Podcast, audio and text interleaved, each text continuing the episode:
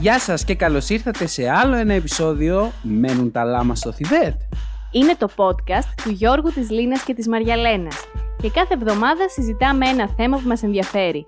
Θα μας ακούσετε να συζητάμε πραγματικά για το οτιδήποτε. Αν σας αρέσει η παρέα μας, ακολουθήστε μας σε Spotify, Google και Apple Podcasts, αλλά και στο YouTube. Μπορείτε να μας βρείτε και στα social media πληκτρολογώντας λάμα, κάτω παύλα Θιβέτ, σε Instagram και Facebook. Happy llama, sad llama, mentally disturbed llama, super llama, drama llama, big fat mama llama, llama, llama, llama. Who is this big llama? Starting all this drama. It's me, bitch. I want to thank my mom, my dad, and the two llamas next to me for this Oscar. Thank you so much. Μπράβο, μπράβο! Πρέπει να δημιουργηθεί Όσκαρ καλύτερου podcast Εμείς θα το παίρναμε. ή τουλάχιστον να δημιουργηθεί ένα αντίστοιχο βραβείο, ρε παιδιά. Δεν κατάλαβα. Τα Ναι, μπορεί- podcast δεν αξίζουν ένα βραβείο. Εγώ συμφωνώ. Εντάξει, ακόμα είναι νωρίς, είναι άγουρο το, το. Αλλά γι' αυτό λέω ότι. μ, Θα έρθει μια μέρα που θα αναγνωριστούμε. Αυτό, αυτό, ποτέ δεν ξέρεις. Το είπαν και οι άλλοι πρωταγωνιστές που βραβεύτηκαν στα τελευταία Όσκαρ. Κάποιοι ε, ένιωσαν ότι επιβραβεύτηκαν μετά από χρόνια, έτσι και εμείς θα επιβραβευτούμε μετά από χρόνια. Αλλά εμείς αντί για γαλματίδιο ανθρώπινο θα έχουμε ένα, Ένα λάμα. λάμα. Η Μαριαλένα την, την πήρες στην ιδέα σου, ότι μας έτεινε. Ναι, ναι. Λοιπόν. Λοιπόν, είμαστε εδώ για να σχολιάσουμε τα Oscars και τα αποτελέσματα και τους νικητές και τους χαμένους και αδικίες που έγιναν και όλα αυτά. Πριν ξεκινήσουμε θέλω να πω ότι ο Γιώργος επίτηδες για να με νευριάσει μου έχει βάλει στη μουσική να ακούμε το All Quiet on the Western Front. Και πολύ καλά κάνω. Ε, Ναι. και μετά θέλω να πω και την ιστορία που ε, εξελίχθηκε σήμερα με τη Μαριαλένα, που ήταν το ό,τι πιο αστείο έγινε μες στη μέρα. Όπως καταλαβαίνετε, ακριβώς επειδή τα φετινά Όσκαρ δεν είχαν απολύτως κανένα έκτροπο, για την ακρίβεια πολλοί σχολιάζουν ότι ήταν από τα πιο βαρετά Όσκαρ των τελευταίων Έλα, χρόνων. μια χαρά ήταν. ναι, δεν εί- ε, Κανείς δεν έπεσε ήτανε στην μου- σκαλιά, κανένας- Κανένας δεν γαστουκήθηκε. Χαστούκησε κανένα. Οπότε επειδή είχαν τα έκτροπα της προηγούμενης χρονιάς με τον Will Smith, φέτος λέει ότι ήταν όλα πάρα πολύ ήρεμα και μαζεμένα και οργανωμένα, να μην γίνουν τίποτα περίεργα πάλι. Οπότε αφού δεν είχαν τα Όσκαρ ε, ε, δράση, θα πούμε τις δικές μας τις δράσεις. Για πες, Λίνα. Καλά, δεν ήταν τόσο δράση όσο ε, κλασικά Μαριαλένα. γκούφι Μαριαλένα. All classic, ναι, ναι. Είχα βάλει εγώ που λέτε ε, στα λάμα ωραίες ερωτησούλες να μας σχολιάσετε κι εσείς οι ακροατές πώς σας φάνηκαν τα αποτελέσματα των Όσκαρ, ε, τους νικητές, ε, τις ταινίες και αυτά, αν σας άρεσε, αν δεν σας άρεσε αυτό που είδατε. Και ένας φίλος μας σχολιάζει ότι δεν του άρεσε καθόλου το Everything Everywhere All at Once και γράφει από κάτω η Μαριαλένα, εντάξει παρόλα αυτά δεν νομίζω να κερδίσει η κορεάτικη ταινία και αυτή τη χρονιά. Όλα λάθος. Όλα λάθος. Μηδέν. Μηδέν. δεν είχε καταλάβει καν ότι, ότι τα Όσκαρς είχαν γίνει. Ότι η ταινία δεν είναι κορεάτικη επίσης. Παιδιά, τι ταινία είναι τελικά; Αμερικάνικη. Απλά είναι Ασιάτες ηθοποιοί. Και είναι Κινέζοι νομίζω. Εντάξει, ας πούμε η Μισελ Γεώ νομίζω ότι είναι μαλεζιανής καταγωγής από ό,τι διάβασα. Μαλαισία. What? Ναι. Εν πάση περιπτώσει, σίγουρα δεν είναι Κορεάτες. Ή αν είναι Κορεάτες, τουλάχιστον εμείς δεν το ξέρουμε. Και σίγουρα η ταινία δεν είναι Κορεάτικη. Αλλά το αστείο ήταν ότι σήμερα θα βρισκόμασταν για να σχολιάσουμε τα αποτελέσματα. Δεν είχα προλάβει να τα δω. δεν είχες προλάβει να καταλάβεις τι γίνανε, θες να πεις. Ναι. Εν πάση περιπτώσει, εντάξει, όπως καταλαβαίνετε, η ζωή στο Θιβέτ είναι λίγο στρεσογόνος. προκαλεί τέτοια περιστατικά. Είναι το βουνό ψηλό. Είναι το οξυγόνο μειωμένο. Είναι ο Ερμής ανάδρομος. Ε, π- γίνονται τέτοια φαινόμενα όπως καταλαβαίνετε. Συγχωρέστε μας. Παρ' όλα αυτά, φρόντισα να ενημερωθώ πάρα πολύ καλά και έχω έρθει πανέτοιμη.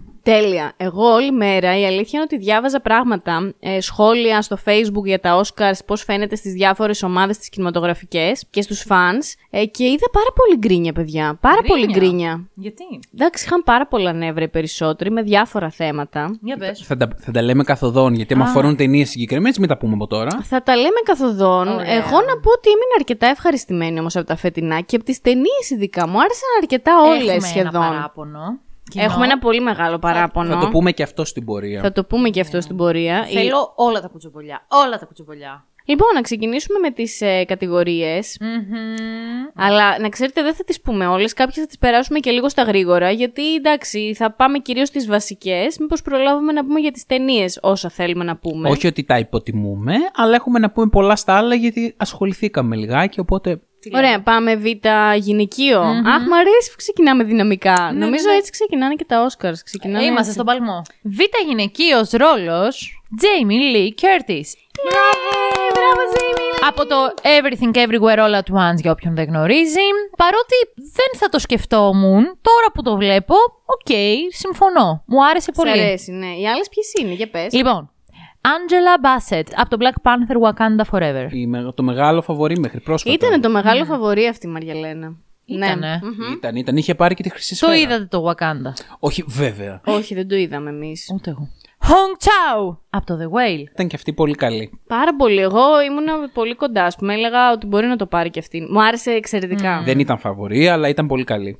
Είναι η Kerry Condon από το The Banshees of Inisherin. Ε, εντάξει, το Ινισέριν. Inisherin. Αχ, δεν ξέρω, ρε παιδιά, και με τα δύο το έχω ακούσει αυτό.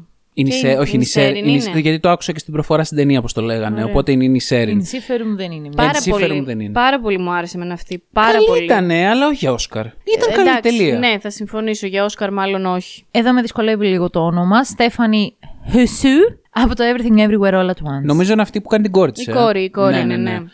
Λοιπόν, εμένα αυτό Εντάξει. που μου άρεσε με την Τζέμι Λικέρτη είναι αφενός το ότι. Λοιπόν, γενικά ήθελα να κάνω ένα σχόλιο που πριν και το οποίο το ξέχασα. Ότι αν θα μπορούσα να βάλω μια ταμπελίτσα στα φετινά Όσκαρ, ήταν λίγο ότι το Hollywood φέτος έσπασε πολλά κατεστημένα. Για παράδειγμα. Ναι, ναι, συμφωνώ. Ναι, δηλαδή η Τζέμι Λικέρτη, μια πρωταγωνίστρια μέχρι τώρα. Όπως χαρακτηρίζεται, Άπειρη. horror, horror queen. ναι, Έτσι ναι. χαρακτηρίζεται, σαν μια horror queen. Ε, Ναι. Είχε παίξει όλα τα Halloween, ε, δεν είχε παίξει τίποτα σοβαρά αξιόλογο και Εντάξει. ξαφνικά, μπαμ, Ε, ήταν πολύ Πάρε ένα αξιόλογη. Όσκαρ. Πολύ αξιόλογη ηθοποιός. Δεν είναι, εγώ Δεν διαφωνώ. λέω ότι η γυναίκα δεν είναι αξιόλογη ηθοποιός. Ναι, δεν είχε παίξει μόνο σε horror. Προσπαθώ να σκεφτώ τώρα γιατί την έχω δει σε άπειρες Εγώ επειδή το ταινίες. έψαξα, γιατί πραγματικά το είχα πορεία αν έχει παίξει σε κάτι άλλο πολύ χτυπητό, κατά κύριο λόγο αυτά που κάνανε επιτυχία τα δικά της ήταν τα Halloween. Εμένα το True Lies μου αρέσει πολύ με την Jamie Lee Curtis που έπαιζε με τον Schwarzenegger και μπορεί να παίζει ο Schwarzenegger, παιδιά, που παρεπτόντως εμένα μου αρέσει.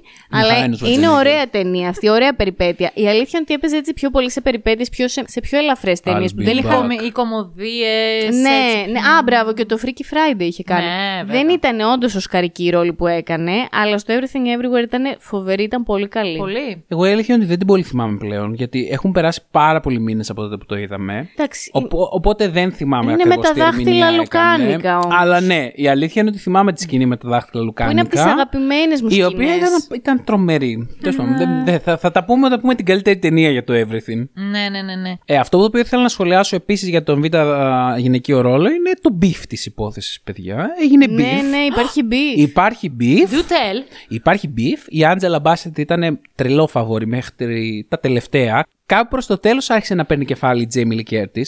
Στην απονομή του Όσκαρ, παιδιά, η Άντζελα Μπάσετ όταν έγινε η ανακοίνωση είχε μούτρα και δεν χειροκρότησε. Πλάκα κάνεις. Παιδιά, εντάξει, απαράδεκτο. Ε, Άντζελα, δεν είσαι καλή συνάδελφος. δεν είναι σωστή συμπεριφορά αυτή. Σε βλέπουν όλες οι κάμερες, Μαρή, δηλαδή, έλεος. Καλά ισχύει και αυτή. Έπρεπε λίγο. Χειροκρότησε για τα μάτια του ναι, κόσμου. λίγο ανωτερότητα, κάτι να Εντάξει, δείξει. πληγώθηκε πάρα πολύ. γιατί ναι, ναι. η αλήθεια είναι ότι διάβαζα κιόλας ότι θεωρούσαν ότι έχει κάνει πολλές καλές ερμηνείες που θα έπρεπε να είχε πάρει Όσκαρ και δεν το είχε πάρει. Α, Δεν Στεναχω- ήταν σωστό. Στεναχωρήθηκε πάρα πολύ. Το πήρε βαριά, ρε γαμότο. Κοίτα, πάντως φαίνεται ειλικρινής άνθρωπος και αυθόρμητο. Εντάξει, παρόλα αυτά, ένα Είναι χειροκρότημα. αντιεπαγγελματική συμπεριφορά. Ναι, ένα χειροκρότημα πρέπει να το κάνεις. Ναι, αλλά εγώ στο ξινό. την καταλαβαίνω, ρε παιδιά. Είναι λίγο δύσκολο. Κι εγώ. ειδικά όταν ε, σκέψου να έχεις προετοιμάσει το λόγο σου. Να έχεις προετοιμαστεί, να συγκινηθείς, όλα αυτά να ανέβεις να εκεί πάνω. προετοιμαστείς να συγκινηθείς. Ναι, ρε φίλε, γιατί δεν θα συγκινηθείς; Νομίζω ότι έχουν κάνει πρόβα στον Σίγουρα καθρέφτη. τους φαντάζομαι να κάνουν κα... και να πρόβα στον κλαίνε. καθρέφτη και να κλαίνε. Ναι. Γιατί Ηθοποιοί θα- είναι κιόλας. Θα πρέπει να το συνηθίσουν αυτό, γιατί μετά επάνω στη σκηνή των Όσκαρ θα κλάψουν ίσως στο διπλάσιο, στο τριπλάσιο, σίγουρα αυτό. Εντάξει, πεις. κρίμα. Πάντως η Τζέιμι Λί, η αλήθεια είναι ότι ε, εμένα μου άρεσε συμβολικά που το πήρε. Γενικά μου άρεσε πάρα πολύ η τετράδα των ηθοποιών που πήρε τα Όσκαρ ερμηνείας. Είναι μια ηθοποιός που είναι πια μεγάλης σε ηλικία και γενικά πολύ ακούγεται ότι. Μ, ε, Οκ, από μια ηλικία και μετά, ούτε πάρα πολλοί ρόλοι υπάρχουν, ειδικά πρωταγωνιστικοί. Τώρα εντάξει, αυτό πάει και λίγο για την ε, Michelle Yeoh πιο μετά που θα πούμε. Οπότε τέλος πάντων μου άρεσε συμβολικά το ότι το πήρε αυτή. Ναι. Ας περάσουμε στον β' αντρικό. Ο νικητής στον β' αντρικό ρόλο είναι ο Ke Huy Quan. Το σκότωσα. Ναι, τέλος πάντων, και από η το Kwan. Everything Everywhere All at Once. Oui. Δεν το περίμενα ότι θα το πάρει αυτό. Ούτε εγώ ρε παιδιά, πολύ κουλό μου φάνηκε. Εγώ περίμενα, παιδιά, και νομίζω οι περισσότεροι το περίμεναν, από το Banshees of Inisherin, ο... Barry Keoghan.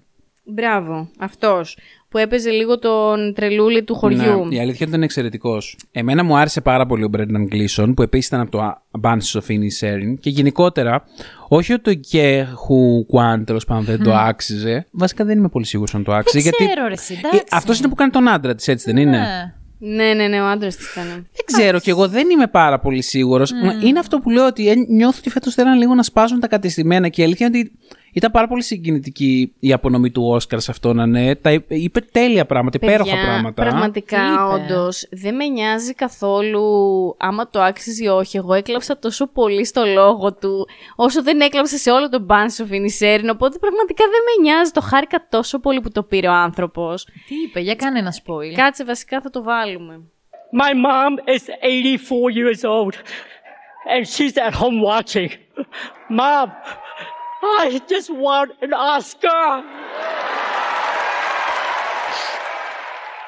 My journey started on a boat. I spent a year in a refugee camp and somehow I ended up here on Hollywood's biggest stage. They say stories like this only happen in the movies. I cannot believe it's happening to me. This, this is the American dream. Dreams are something you have to believe in. I almost gave up on mine. To all of you out there, please keep your dreams alive. Thank you, thank you so much for welcoming me back. I love you. Thank you, thank you, thank you.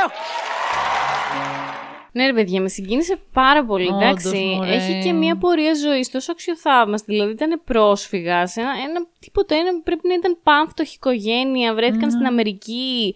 Ε, ξεκίνησε την ε, καριέρα του πάρα πολύ μικρό στα Goonies και αργότερα έπαιξε και στο Indiana Jones. Και μάλιστα στην ε, σκηνή των Oscars βρέθηκε με τον Harrison Ford. Αυτό ήταν πολύ συγκινητικό. Ήταν, που αγκαλιάστηκαν. ωραία, ήταν πολύ ωραία στιγμή, ναι, Ναι. Γιατί έπαιξαν μαζί στο δεύτερο του Indiana Jones. Τότε ο Ke Huy Quan, πώς τον λένε, συγγνώμη, ρε άνθρωποι, κέρδισες και Όσκαρ. ε, ήταν 12 χρονών. Άρε. Και έχουν περάσει από τότε 40 χρόνια σχεδόν, κάπου εκεί. Ναι. Είναι 50 κάτι πλέον. Ε, ο Harrison Ford ε, κάντε τις πράξεις, οκ. Είναι πολύ μεγάλος και αυτός. Ε, Ήταν πολύ συγκινητικό αυτό όλο. Ναι, τέλος Πάρα πάντων. πολύ. Δεν ξέρω. Χάρηκα τόσο πολύ που το κέρδισε. Γιατί δεν ξέρω, τα βραβεία, ρε παιδιά, είναι και λίγο συμβολικά μερικές φορές. Είναι, είναι. Σε έναν βαθμό είναι, εντάξει. Ε, και δεν ξέρω, το χάρηκα πάρα πολύ στα φετινά βραβεία που το πήραν κάποιοι άνθρωποι που μ, η πορεία ζωής τους, ας πούμε, δεν ήταν να τους οδηγήσει στα Όσκαρ. Ούτε σε αυτή την ηλικία, ούτε με, αυτή την, με αυτό το background, ε, ούτε με λόγω της φυλής τους. Δεν ήταν να είναι εκεί και όμως ήταν. Και αυτό είναι ελπίδα, δεν ξέρω, για όλο τον κόσμο, για ό,τι και να κάνεις στη ζωή σου. Οπότε μου άρεσε πάρα πολύ και ο συγκεκριμένος με συγκίνησε αφάνταστα. Πίστευα ότι θα συγκινηθώ πολύ σε άλλους, ε, σε, σε, άλλ- σε, Σε άλλες- άλλους κι άλλους. σε άλλους κι άλλους. Άμα αυτό συγκινήθηκα φάνταστα, δεν θέλω ούτε καν να σκεφτώ να μην το έχει πάρει το Όσκαρ.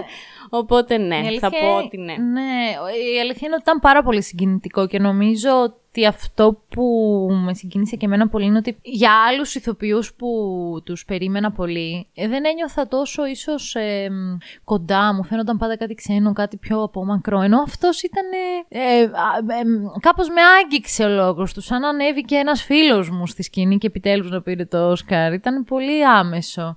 Και πολύ Ήταν, όμορφα ναι, ναι. τα μηνύματα που περνάει και όντως να μην εγκαταλείψει τα όνειρά σου. Κάτι που δεν είναι και εύκολο. Πάμε στα σενάρια, πάμε διασκευασμένο σενάριο. Τέλεια.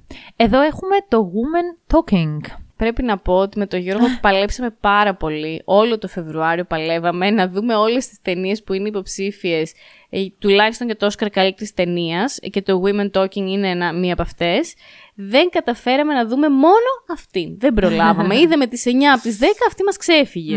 Η αλήθεια είναι ότι αυτή παίζει και στο σινεμά, οπότε νομίζω ότι είχαμε και λίγο στο μιαλό μας ότι θα τη δούμε στο σινεμά. Ναι, βασικά αυτό θέλαμε. Πολύ φαβορή ήταν το Woman Talking. Το ακου- ακουγόταν πολύ έντονα. Εντάξει, το τρέιλερ που είδα, Το τρέιλερ, πολύ ωραίο το φαίνεται. τρέιλερ φαίνεται πάρα πολύ καλό. Τώρα, οι άλλες υποψήφιες που ήταν το All Quiet on the Western Front, εγώ θεωρώ ότι το άξιζε και αυτό, αλλά επειδή δεν έχω δει το Women Talking δεν ξέρω. Το Top Εντάξει. Gun Maverick δεν το σχολιάζω καν. Εντάξει, Και οκ. το Glass Onion περιπέτεια.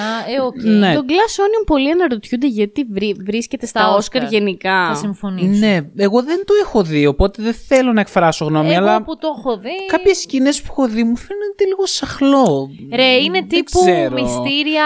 Ναι, Agatha Christie φάση. Μπράβο. ε, Ναι, αλλά το- δεν είναι ναι. οσκαρικό τώρα αυτό το πράγμα. Όχι, δεν είναι.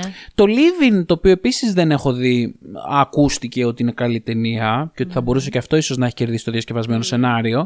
Αλλά ναι, δεν έχω άποψη γιατί δεν το έχω δει τέλος πάντων. Ναι. Πάμε στο original σενάριο. Νικητή στο Everything Everywhere All at Once. Πανάξια. Ε, ναι. Δεν ξέρω Πανάξια, πώς... δεν ξέρω τι καπνίσαν για να το γράψουν αυτό το σενάριο. Εντάξει.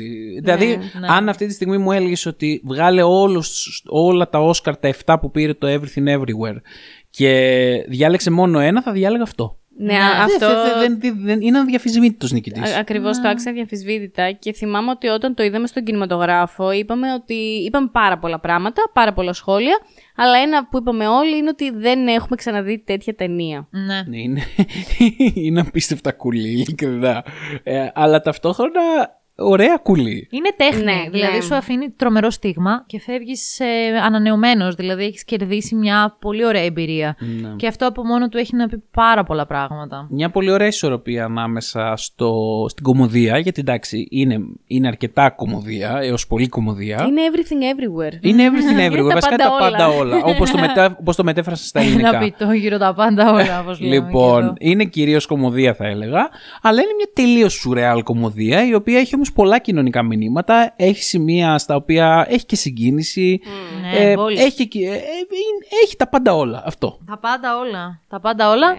Απέναντί του είχε το The Banshees of Inishe- Inisherin. Είναι η Σέρι, είναι ωραίο σενάριο και αυτό, Το το, The το Fable. αναγνωρίζω. Ναι. Πολύ καλό ήταν, ναι. Το The Fablemans. Το Tar. Καλό, αλλά όχι κάτι φαντασμαγορικό. Όχι, α. Και το Triangle of Sadness. Λοιπόν, α- αν, αν το Everything Everywhere είχε έναν ανταγωνιστή Ναι. στο original screenplay, αυτό είναι το Triangle of Έχει Sadness, δίκιο. το οποίο το ξέρω πολύ εκεί έξω το έχετε μισήσει. Ναι. Είναι πολύ ωραία ταινία και έχει ένα πολύ ωραίο σενάριο. Θα το σχολιάσουμε νομίζω και αυτό Ναι, πιο πολύ βασι- στις, ε, στις καλύτερες ταινίες. Βασικά νομίζω ότι είναι στην ίδια κατηγορία του το γράψαν μεθυσμένοι. Εξαιρετικό ήταν. Είναι πάρα πολύ. Εξαιρετικό. Ήταν πάρα πολύ αστείο και τραγικό ταυτόχρονα. δε, δηλαδή, πα- πολύ ωραίο, πολύ ωραίο. Μου, μου άρεσε και εμένα. Θέλω πολύ να το δω. Είδα το τρέλερ πριν με Δες τη το, δες το, Λίνα δες και το, μου αξίζει- φάνηκε πάρα πολύ αξίζει ωραίο. με τα χίλια. Πού πάμε; Μμμ.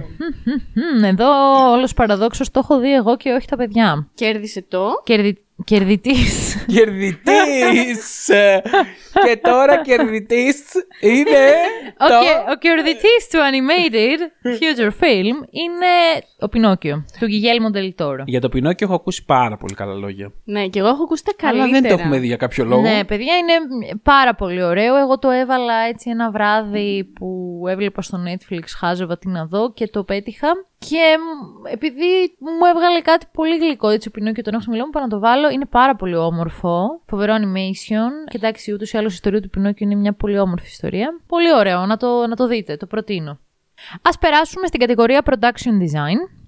Ή αλλιώς, πώς το λέμε στο Ελλάδα, Παραγωγής. ο νικητής είναι το All Quiet on the Western Front. Άξια. Ε, οκ. Και Θεωρώ τώρα πολύ άξιο. ξεκινάμε εδώ πέρα με τα Όσκαρ που έχει πάρει και το All Quiet, ε, που είναι αρκετά, τέσσερα τον αριθμό.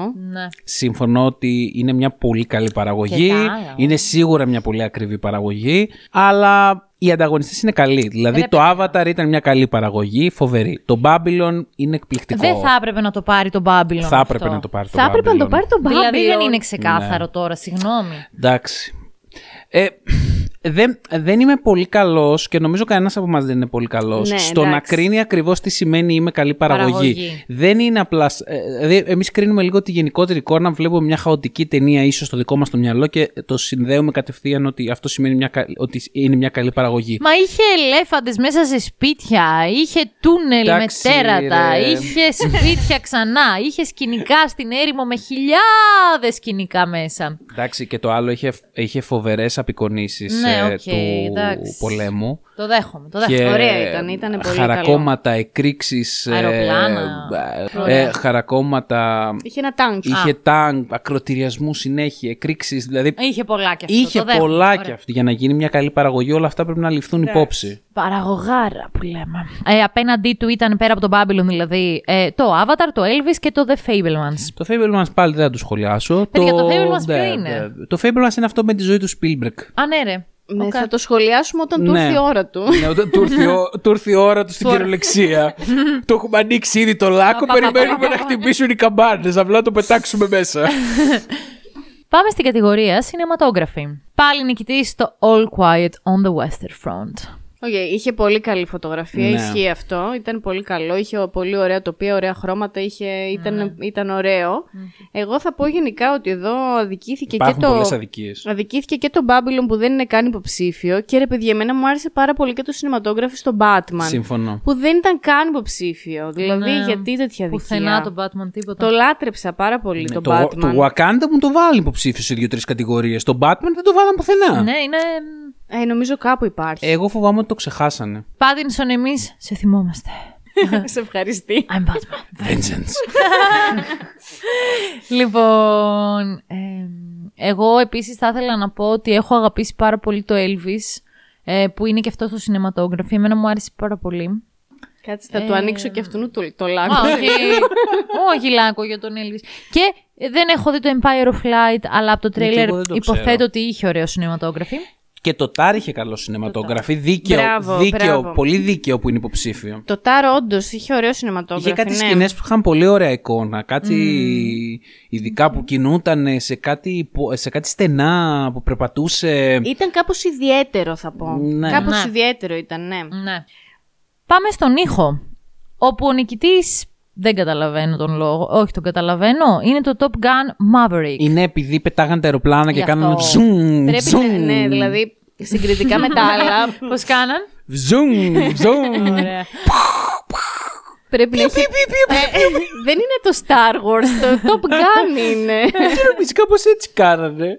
Ήταν πολύ καλός ο ήχος, όντως. Α, εδώ είναι το Batman στους ανταγωνιστές. Α, να, ορίστε τον Batman. Δεν έχω άποψη για το sound συγκεκριμένο. Έλα, είχε πολύ Είχε καλό πάρα ήχο. πολύ ωραίες μουσικές. Είχε πολύ ωραίες μουσικές, δεν είναι το ίδιο. Α, Δεν Άσχετο. είναι μουσική, είναι Ωραία. ο ήχος. Ε, όχι, είχε πολύ ωραίο ήχο. Ήταν ο ήχος. Ε, ήταν Ήταν ο ήχος μπόλικο. Εδώ π.χ. το All Quiet on the Western Front εγώ θεωρώ πρέπει να το πάρει από αυτά που διαβάζω. Και το Avatar είχε καλό ήχο. Μπορεί όμως τεχνικά τα του Top Gun να ήταν πιο δύσκολα, γιατί και σε αυτό δεν έχουμε τεχνικές γνώσεις. Πιου πιου.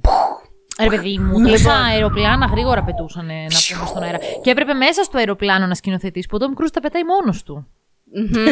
Να το πούμε και αυτό. Να το πούμε γιατί είναι άξιος. Δεν τον συμπαθώ, αλλά αυτό του το Ναι, δίνω. αλλά δεν τον ήταν βάλαν υποψήφιο τον Tom τον Cruise. Ε, όχι, Ε, ρε, δεν τον, εσύ. τον βάλανε. Δεν φτάνει που μπήκε το Top Gun Maverick υποψήφιο. Έπρεπε να μπει και ο Tom Cruise. Ε, ναι, λίγο δηλαδή, θέλεις έλεος. να μας ξεκάνεις τελείως. Κάπου να είμαστε άνθρωποι. Άλλη μια φορά που θα αναφέρω. Πού γίνεται ρε παιδιά τα 7 Oscar του All Everything; Είναι μαζεμένα εκεί που πρέπει. Λοιπόν, International Feature Film, All Quiet on the Western Front. Για άλλη μια φορά. Εντάξει, το All Quiet on the Western Front έπαιζε μόνο τους σε αυτήν την κατηγορία. Δεν θεωρώ. Ναι, παίζει να ήταν το, Το πιο ξέραμε, αναμενόμενο. το ξέραμε μήνες. Οι καημένες οι άλλες ταινίες, όντως εδώ πέρα δεν είχαν καμία Δεν ελπίδα. Το All Quiet ε, ήταν. Μακράν. όχι, ήταν και υποψήφιο για καλύτερη ταινία γενικά. Επομένως, όλοι ξέραμε ότι θα το πάρει αυτό το Όσκαρ. Ισχύει, μωρέ. Α, έλα, πάμε στη ερμηνείας τώρα. Πάμε να δούμε. Ερμηνείες. Ναι, πάμε Α γυναικείου. Πάμε. Πάμε.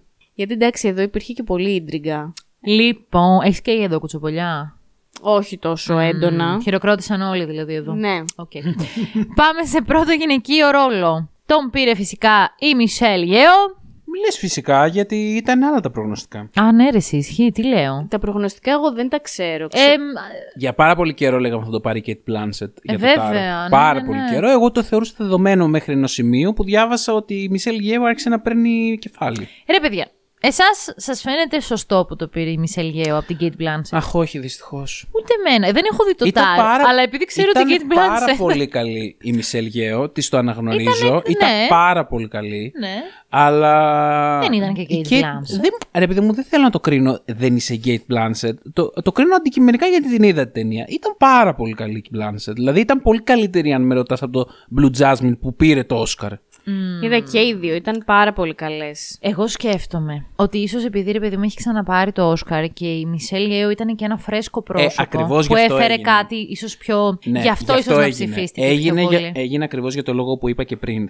Ένιωσα ότι φέτος θέλαν πάρα πολύ να σπάσουν τα κατεστημένα. Δεν θέλαν να το δώσουν στην κλίκα του Hollywood. Ναι. Ακριβώς για να φανεί ότι δεν κάνουν διακρίσεις, ότι, ότι καταλαβαίνετε τώρα Εντάξει, τα ναι. γνωστά. Και δεν πειράζει. Κα- καλά κάνανε σε έναν Δεν βαθμό. ξέρω, εγώ μ, πάλι θα πω ότι χάρηκα πάρα πολύ που το πήρε η Μισελ Γέο. Βασικά μου άρεσε πάρα πολύ, θα το ξαναπώ, αυτό το, το συμβολικό με τους τέσσερις ανθρώπους που πήραν τα Όσκαρ ερμηνείας. Ήταν εξαιρετική και η Κέιτ Μπλάνσετ, εξαιρετική. Εγώ ένιωσα λίγο ότι πειράχτηκε. Όχι ότι- Πειράχτηκε, Όχι πειράχτηκε. ότι δεν χειροκρότησε, χειροκρότησε, αλλά βέβαια. έκανε μούτρα. Και αυτή η μούτρα; Μούτρα. Εντάξει, Παναγιά μου. φαινόταν λίγο ρε παιδί μου η απογοήτευση, θα πω. Και όπως είπα, ήταν, είναι λίγο λογικό. Εντάξει, δηλαδή, παιδιά, τι να καταθέτουν πεις για την τώρα; ψυχή τους οι άνθρωποι. Ναι, Εδώ, ναι. εγώ ένα λογότυπο δεν παίρνει ο άλλος και έχω νεύρα τρεις μέρες. Εντάξει, έχει πάρει όμως και ένα Όσκαρ και αυτή ας ηρεμήσει λίγο. Όχι, ρε παιδί Πού θα μου, τα εντάξει. βάλει τόσα Όσκαρ; Κοίτα. ε, η Kate Blanchett έκανε. Η αλήθεια είναι ότι όλη η ταινία, όλο το τάρ ήταν πάνω της.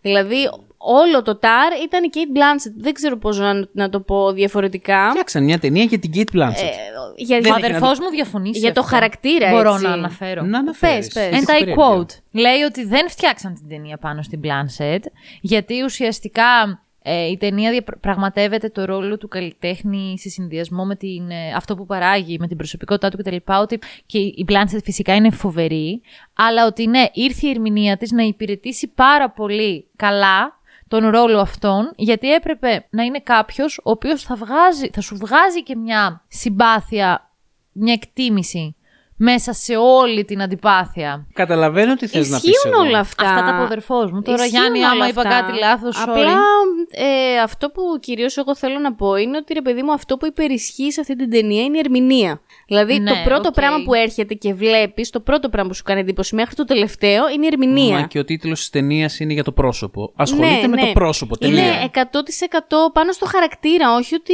μ, Ναι. είναι, βλέπεις την Cate Blanchett, βλέπεις την Lydia Tár, αλλά είναι αυτό το πράγμα αυτή η ταινία. Φυσικά ήταν και ένας ρόλος δύσκολος γιατί και η Cate Blanchett μπήκε στη διαδικασία, έμαθε γερμανικά, έμαθε να διευθύνει ορχήστρα, έμαθε πόσα πράγματα τέλος πάντων. δηλαδή σίγουρα ήταν ένας ε, ρόλος απαιτητικός, δεν το συζητώ καν. Και ήταν εξαιρετική, εξαιρετικότατη. Εμένα μου άρεσε πάρα πολύ η ερμηνεία. Και η ταινία ήταν ωραία. Ε, και η ταινία, ναι, θα, θα την σχολιάσουμε την ταινία και πιο μετά. Απλά και η Μισελ Γεώ είχε να αντιμετωπίσει έναν ρόλο πάρα πολύ απαιτητικό. Όντως. Ουσιαστικά ήταν πολλοί ρόλοι μαζί. Ναι, ναι, ναι. Κάπως. Πολλοί ρόλοι που έπρεπε όμως να τους ενώσει σε μ- μία και σωματική ενιαία- καταπώνηση πολύ κι αυτή. Ναι, Πόση προπόνηση, πόση χορογραφία θα έκανε για Και να κάνει αυτό. όλους αυτούς τους ρόλους. Ναι, Και παιδιά, αυτό. οκ, ισχύει. Ήταν πολύ αντάξει και οι δύο. Ε, Οπότε βάζοντάς τα λίγο σε μια ζυγαριά και έχοντας στο μυαλό μου κιόλας σε πάλι το συμβολικό κομμάτι να βάλουμε και το δικό της, το, τη δική της την ομιλία. Ναι. Να την ε, ακούσουμε. ήταν συγκινητική. Thank you. For all the little boys and girls who look like me watching tonight, this is a beacon of hope and possibilities. This is proof that dreams dream big and dreams do come true. And ladies, don't let anybody tell you you are ever past your prime. Never give up. I have to dedicate this to my mom, all the moms in the world, because they are really the superheroes. And without them, none of us will be here tonight.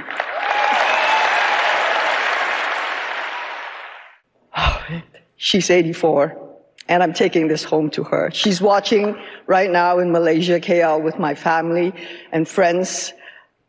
I love you guys. I'm bringing this home to you. Thank you. Thank you. Thank you to the Academy. This is history in the making. Thank you.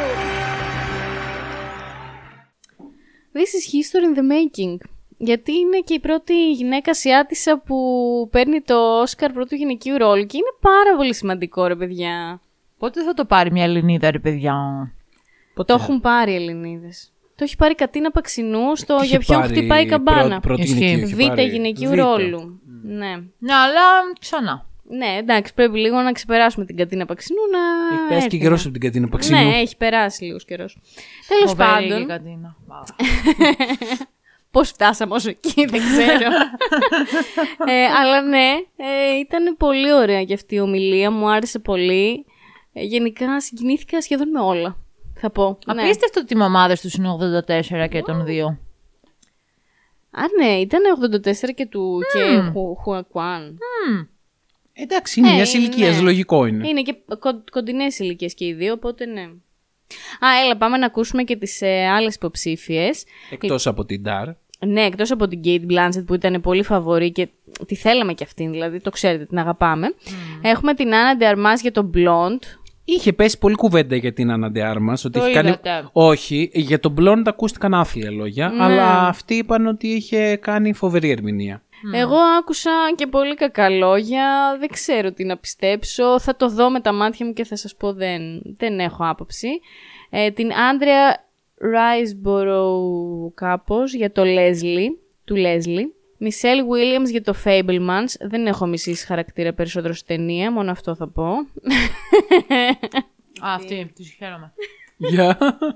Ε, να πω ότι ήθελα εδώ τη Μάργκο Ρόμπι. Μπράβο, ρε, σε αυτό ήθελα να πω πριν και το ξέχασα τώρα να το πω. Ότι και εγώ θα ήθελα να τη δω. Μα ήταν φοβερή ρε εσύ στο ρόλο στο Babylon. Ήταν εξαιρετική. Η κοπέλα είχε ξεβιδωθεί, είχε, κα- έκανε τα πάντα σε αυτή την ταινία. Ε, ε, μετούς, ε, ε, χορούς, ε, τη δάγκωσαν φίδια, ε, ξεμαλιάστηκε, έκλαψε πάρα πολύ. Έχει, έχει και αυτή την ικανότητα να κλαίει, λέει, Παιδιά, πώς όσο το θέλει. κάνει αυτό; Το κάνει όντως αυτό, λέει. Μπορεί... Ήταν actual, δηλαδή δικό Ναι, της. αυτό λέει είναι όντως η ικανότητά της. Τέλεια. Τέλος πάντων, εγώ μια υποψηφιότητα θα της την έδινα σίγουρα. Ναι, ρε φίλε. Γενικά το Babylon θεωρούμε ότι μ, θαύτηκε. Θαύτηκε αφάνταστα. Είμαστε στενοχωρημένοι βαθιά γι' αυτό. Αφάνταστα. Ναι. Γιατί μας άρεσε πάρα πολύ. Νομίζω μπορούμε να περάσουμε στο πρώτο αντρικό. Ναι! Μμμ. Εντάξει, παιδιά, εδώ το πρώτο αντρικό το πήρε ο Brendan Fraser από το The Whale. Και μπράβο του.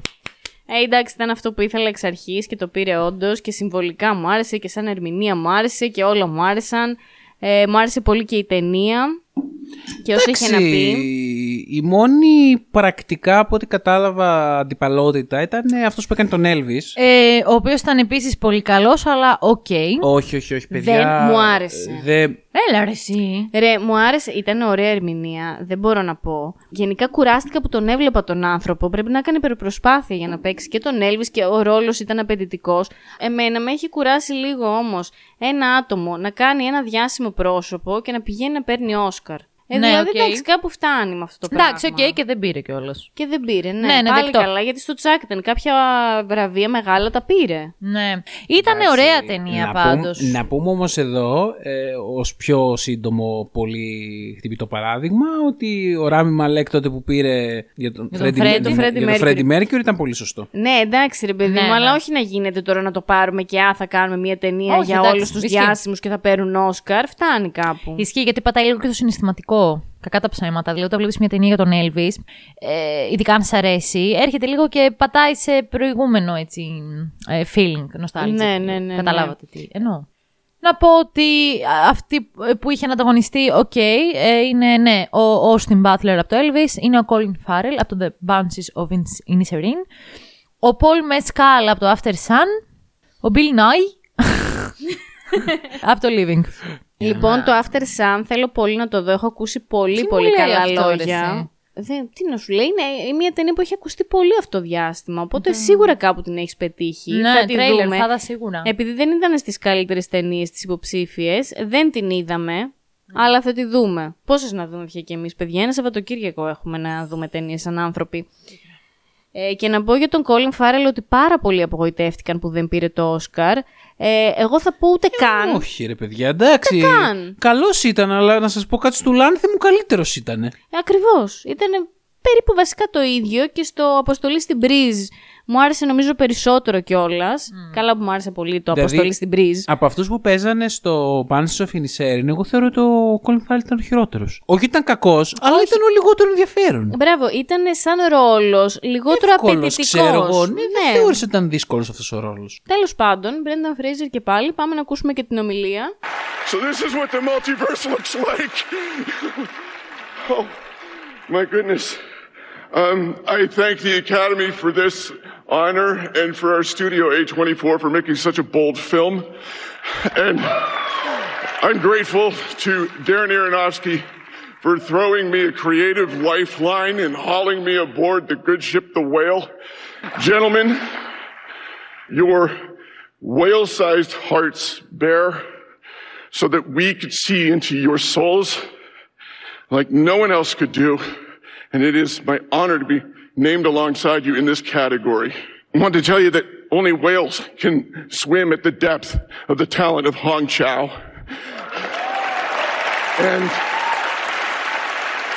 I um, started in this business 30 years ago, and things they didn't come easily to me. But there there was a facility that I didn't uh, I didn't appreciate at the time until it stopped, and I just want to say thank you for this acknowledgement because it couldn't be done without my cast. It's it's been like it's been like I've been on a diving expedition on the bottom of the ocean and the air on the line to the surface is on a launch being watched over by some people in my life, like my sons Holden and Leland and Griffin. I love you, Griffey. My manager, Joanne Colonna, Jennifer Plant, and my best first mate, Jeannie. Thank you again, each one and all. I'm so grateful to you. Good night. Εντάξει, πολύ συγκινημένος, πάρα πολύ και μ, το ήθελε πάρα πολύ, ρε παιδιά. Τώρα, ένας άνθρωπος με πολύ διαφορετική ιστορία και background από τους προηγούμενους. Ναι, ναι. Αλλά πάλι το λάτρεψα που πήρε το Όσκαρ. Μπράβο του. Το άξιζε γιατί η ερμηνεία ήταν ε, σε άλλο. Σύγκλο. Ναι, δε- σε άλλο επίπεδο. Ήταν πολύ καλός. Και είναι και αυτό που ρε παιδί μου σκέφτεσαι μερικούς ηθοποιούς του Hollywood και λες αυτός ο ηθοποιός είναι για τέτοιους ρόλους. Και εννοώντας συνήθως ρόλους πολύ πιο απλοϊκούς, περιπετειώδεις, κομικούς κτλ. Ναι, όπως αυτά που παίζει ο Μπρένταν Φρέιζερ που τον ξέραμε από τη Μούμια. Ναι, μπράβο, από τη Μούμια, ο Μελανόκαρδος, τέτοια πράγματα. Λοιπόν, και ξαφνικά παίρνει, εγώ δηλαδή και τον Αρονόφσκι, τον οποίο εντάξει τον λατρεύουμε σε αυτό το σπίτι, α, παίρνει την απόφαση να πάρει έναν ηθοποιό ο οποίος είναι οριακά, οριακά ξεγραμμένος από την καριέρα του. Τον βάζει σε ένα τέτοιο ρόλο και βγάζει αυτή την απόδοση και αυτή την ερμηνεία που θυμάμαι να βλέπουμε την ταινία το Whale και να φεύγουμε κομμάτια πραγματικά από την ερμηνεία του. Ε, Που εντάξει, οκ, θα μου πεις τώρα, είναι αβανταδόρικος ρόλος; Ναι, είναι αβανταδόρικος ρόλος. Ε, αλλά ναι, μπορούσαν όλοι να τον αποδώσουν με τον ίδιο τρόπο; Δεν ξέρω. Δεν ξέρω. Ε, Ήταν εκπληκτικός και νομίζω ότι κατάφερε να βγάλει από την καρδιά του ακριβώς αυτό το πράγμα που έβγαζε και ο πρωταγωνιστής του Whale. Αυτό δηλαδή το ότι θέλω επιτέλους, όπως το έλεγε και σε μια πολύ εικονική σκηνή της ταινίας, ότι θέλω επιτέλους να κάνω κάτι σωστό στη ζωή μου. Αχ, ναι, ρε, εσύ. Και όπως το έλεγε και σε αυτή τη σκηνή της ταινίας, που ήταν ίσως η πιο συγκινητική στιγμή της ταινίας, ακριβώς το ίδιο νομίζω ότι ένιωθε και ο Μπρένταν Φρέιζερ. Ότι θέλω να κάνω επιτέλους κάτι σωστό στη ζωή μου. Βγήκε πάρα πολύ έντονα και μπράβο του. Καλά, επαγγελματικά πάντα, γιατί ο άνθρωπος. Α, επαγγελματικά μιλώντας, Έχει εννοείται. παιδιά, έχει. Ναι, ναι, ρε ναι, ναι, παιδί. ναι. Καλά, προφανέστατα τώρα. Αλλά Για ναι. επάγγελμα μιλάμε. Κοίτα, είναι σημαντικό, είναι σημαντικό το, το ότι κατάφερε να, έχει, να κάνει αυτή την ερμηνεία. Νομίζω ότι αυτό τον ικανοποίησε περισσότερο από όλα. Ναι, το ναι, ότι ναι. ήταν μέρος αυτής της ταινίας που την εκτίμησε πάρα πολύ. Το ότι δούλεψε με τον Αρονόφσκι. Δηλαδή, νομίζω ότι όλη η ταινία ήταν μια εμπειρία για αυτόν. Τρελή. Ναι, και που τον έκανε εξαιρετικά χαρούμενο και ευγνώμων και τον γέμισε με τόσο, τόση χαρά. Ναι. Ε, οπότε ναι, δεν μπράβο. ξέρω, πολύ ωραίο, Ευθυγραμμίστηκαν πολύ τα ωραίο. άστρα και μπράβο για τον. Ναι, ναι. Πάμε σε καλύτερη σκηνοθεσία, όπου ο νικητής είναι το Everything Everywhere All At Once, ο Daniel Scheinert και Daniel Kwan. Ναι, είναι αυτή η D&D. Ναι, ναι. D&D. Έτσι τους λένε. D&D, όντως. Πολύ καλή. Εντάξει, είχε, πο- είχε φοβερή σκηνοθεσία, ρε παιδιά, το Everything Everywhere. Ήθελα να το πάρει, νομίζω. Εντάξει, ναι, του άξιζε. Ε, κάτσε να δω ποιες, πες μας λίγο τις άλλες ταινίες. Ε, λοιπόν, έχουμε τα πνεύματα του Ινισερίν, του Μάρτιν Ποτέ Μαν... σωστός. Είναι η Σέριν. Η Νίσεριν. Η Νίσεριν. Τα έχουμε πει όλα. Λες και κάνεις ξόρκια στο χάρι. It's not Leviosa. It's Leviosa. Εντάξει, είναι και fiction αυτό το χωριό, Ναι, δεν υπάρχει. Λοιπόν, ε, του Μάρτιν Μακδόνα. Ήταν πολύ φαβορή ο Μάρτιν Μακδόνα. Αναφερόταν αρκετά συχνά Α, ως ε, Εντάξει, σιγά υποψήφιος. τώρα, ναι. Εντάξει, καλό, καλό. Ο Spielberg με το The Εντάξει, Fablesman. Αυτός, αυτός ήταν το πιο top φαβορή. Ε, λόγω θα, μπορού- Spielberg. θα μπορούσε και να μόνο. λείπει. Sorry, Steven Spielberg. Θα μπορούσε και να λείπει. Να πω λέω εδώ εγώ πέρα σε τώρα. αυτό το σημείο που διάβασα κάτι πολύ προς τιμή του Στίβη ε, και θέλω να αναγνωριστεί. Δεν του αναγνωρίζουμε εδώ πέρα ότι αυτή η ταινία άξιζε να είναι τόσο ψηλά όσο ακούστηκε. Ε, αλλά διάβασα ότι ήταν πάρα πολύ ενθουσιασμένος σε όλες τις απονομές των βραβείων του Everything Everywhere και στα ερμηνείες σηκωνόταν συνέχεια όρθιος και χειροκροτούσε και φώναζε και συγκινιότανε. Και μπράβο του γιατί είναι, ένα, είναι μια κορυφή του Δεν έκανε μούτρα. αμερικανικού Ο κινηματογράφου. Spielberg εκτίμησε. Τι Ε, ρε μούτρα παιδί να μου, κάνει, τώρα, εντάξει. Ο Steven Spielberg είναι ιστορία. Καταξύ- Ε, δε, τώρα... Είναι, μ, δεν χρειάζεται καν τα βραβεία. δεν- Είναι απίστευτος σκηνοθέτης. Έχει Έτσι, κάνει ναι. τεράστιες ταινίες. Το Fablemans δεν είναι μία από αυτές. Εντάξει, όχι, όχι, όχι, επομένως, παιδιά. It's okay. ε, ναι, δεν ξέρω. Άκουγα και μια εκπομπή σήμερα στο ράδιο που να λέει η παραγωγός η ραδιοφωνική ότι δεν μπορούμε να πιστέψουμε αυτό που έγινε με το Fablemans και ε, στέλνουν και άλλοι ακροατές και διαμαρτύρονται και λένε τι στο καλό εμείς άλλο κινηματογράφο βλέπουμε. Βρε παιδιά μου όλοι εσείς που βλέπουμε τον ίδιο κινηματογράφο. Ήταν τώρα αυτή η ταινία σοβαρά μια τόσο καλή ταινία. Ε, θα ήταν ίσως για 20-30 χρόνια. Και άσε το πριν. καλή ταινία όταν έχεις να δεις και αυτές που είναι δίπλα του, έτσι. Δηλαδή να το πάμε και έτσι. Γιατί έχουμε επίσης το TAR, το Odd Field, έχουμε το Triangle of Sadness, Ruben Ostland. Δηλαδή έχουμε πάρα πολύ δυνατές ταινίες δίπλα του. Η, η αλήθεια είναι ότι κάτσε να δω καλά. Ναι. Κοίτα. Όλες οι άλλες ταινίες ήταν καλύτερες. Όλες, όλες όμως. Συγγνώμη, Όλες. συγγνώμη Steevie. Ναι, Καλά, θα το σχολιάσουμε το Fabelmans μετά. Εγώ θέλω να το σχολιάσω λίγο αναλυτικά. οκ. Βραβείο καλύτερης μουσικής, All Quiet on the Western Front. Δεν ξέρω, δεν το είδα, μάλλον. Όμως, ναι. Μάλλον όχι, εγώ θα πω. Εντάξει, βλέπω τον Babylon από κάτω και Όχι, όχι, στενοχωριέμαι. όχι, όχι. Παιδιά, Ήταν πεις- πολύ καλύτερο το Babylon. Πίστευα ότι θα το πάρει το Babylon. Ήταν πάρα πολύ καλό το Babylon. Στεναχωρέθηκα. Είναι δυνατόν να μην το πήρε τον Babylon που ένα μήνα το Κοίταξε. ακούω τώρα ε, στο- όποτε. Λοιπόν, περίμενε, κοίταξε να δεις. Προσπεράσπιση του All Quiet on the Western Front. Αν με το θυμάμαι. δικηγόρο του διαβόλου, Γιώργο. Αν θυμάμαι. Ορίστε. Το Κάνε δικαι- το Ναι, ναι, ναι, θα δικηγόρο τον του κάνω το δικηγόρο του διαβόλου, Μα- Μαριέλα μου. Όταν- Όταν λοιπόν είδαμε το All Quiet on the Western Front, θυμάμαι πραγματικά το μόνο πράγμα που σχολίασα ε, έντονα ήταν το ότι Πόπο έχει πολύ περίεργη μουσική. Οκ. Δεν είναι άδικη νίκη, είναι άδικη συγκριτικά όμως. Είναι άδικη νίκη. Αυτό γιατί εννοώ εγώ. έπρεπε να το πάρει το Babylon. Είναι συνυποψήφιο, έπρεπε να το πάρει τέλος. Βλέπω εδώ πέρα το Fabelmans εντωμεταξύ πάλι. Επίσης να πω ότι το διάφοροι. Banshees of Inisherin είχε πολύ ωραία μουσική από έναν συνθέτη που μου αρέσει εμένα πάρα πολύ. Ε, Έγραψε επίσης τη μουσική του Αποστολής στην Μπριζ. Το Αποστολής στη Μπριζ είχε πολύ καλύτερη μουσική. Η- Ισχύει αυτό. Είχε καλύτερη μουσική το Αποστολής στην Breeze, αλλά και το Banshees of Inisherin ήταν ωραίο. Παρ' όλα αυτά το Babylon ε, ήταν φοβερό. Η μισή ταινία είναι η μουσική Ναι, στο Babylon. και δηλαδή, φοβερή μουσική. Φοβερή, δεν μπορεί να υπάρξει αυτή η ταινία χωρίς τη μουσική της. Δεν ξέρω πώς έγινε αυτό Νομίζω το πράγμα. υποτιμήθηκε συνολικά το Babylon. Ε, εντάξει, δεν λέω ότι στις άλλες κατηγορίες θα έπρεπε να έχει πάρει απαραίτητα κάτι, αλλά τουλάχιστον στη μουσική έπρεπε. Στη μουσική έπρεπε σίγουρα. Και μιας και θα περάσουμε σιγά σιγά και στο Όσκαρ καλύτερης ταινίας, θα έπρεπε να είναι υποψήφιο. Παιδιά, για να πούμε δύο λόγια για τον Babylon, γιατί είναι μια ταινία που εγώ προσωπικά αγάπησα πολύ. Άρεσε και στο Γιώργο, αλλά σίγουρα την αγάπησε και η Μαριαλένα από ό,τι έχω καταλάβει. Δεν ξέρω, εγώ με αυτή την ταινία συγκινήθηκα. Το Babylon λοιπόν, του Damien Chazelle, είναι ουσιαστικά, δεν ξέρω, ένα love letter του Damien ε, προς τον κινηματογράφο τον ίδιο.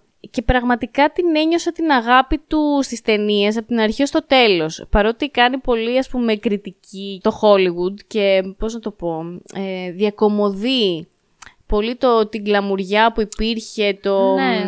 Εγώ ένιωθα, ένιωσα ότι το ξεσκέπασε. Δηλαδή Ναι. τράβηξε λίγο Ναι, την ναι, κουρτινούλα ναι. και το έδειξε όπως είναι από την αρχή του. Το έκανε και αυτό πολύ έντονα και μου άρεσε. Αλλά κατά βάση νομίζω ότι ήταν αυτό το πόσο πολύ αγαπάει τις ταινίες, πόσο πολύ τις αγαπάει ο κόσμος στις ταινίες.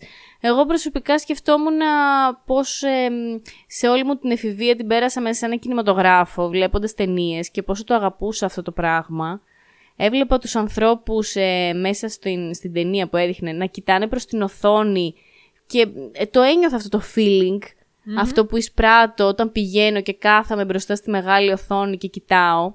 Ε, Επομένως, δεν ξέρω. Εγώ νομίζω Ε, ότι αυτό που φταίει με τον Babylon είναι ότι επειδή αυτοί που ψηφίζουν ουσιαστικά για αυτές τις ταινίες είναι το ίδιο το Hollywood, ε, ότι είναι διαφορετικό το πώς το βιώνουμε εγώ και εσύ, που νομίζω ότι εν τέλει όμως ο σκηνοθέτης εμάς ήθελε να προσεγγίσει και όχι το Hollywood το ίδιο. Αλλά νομίζω ότι γι' αυτόν τον λόγο δεν ψηφίστηκε. Γιατί όλοι αυτοί που το ψηφίζουν είναι αυτοί που ίσως δεν τους άγγιξε με τον ίδιο τρόπο, όντας μέρος όλου αυτού.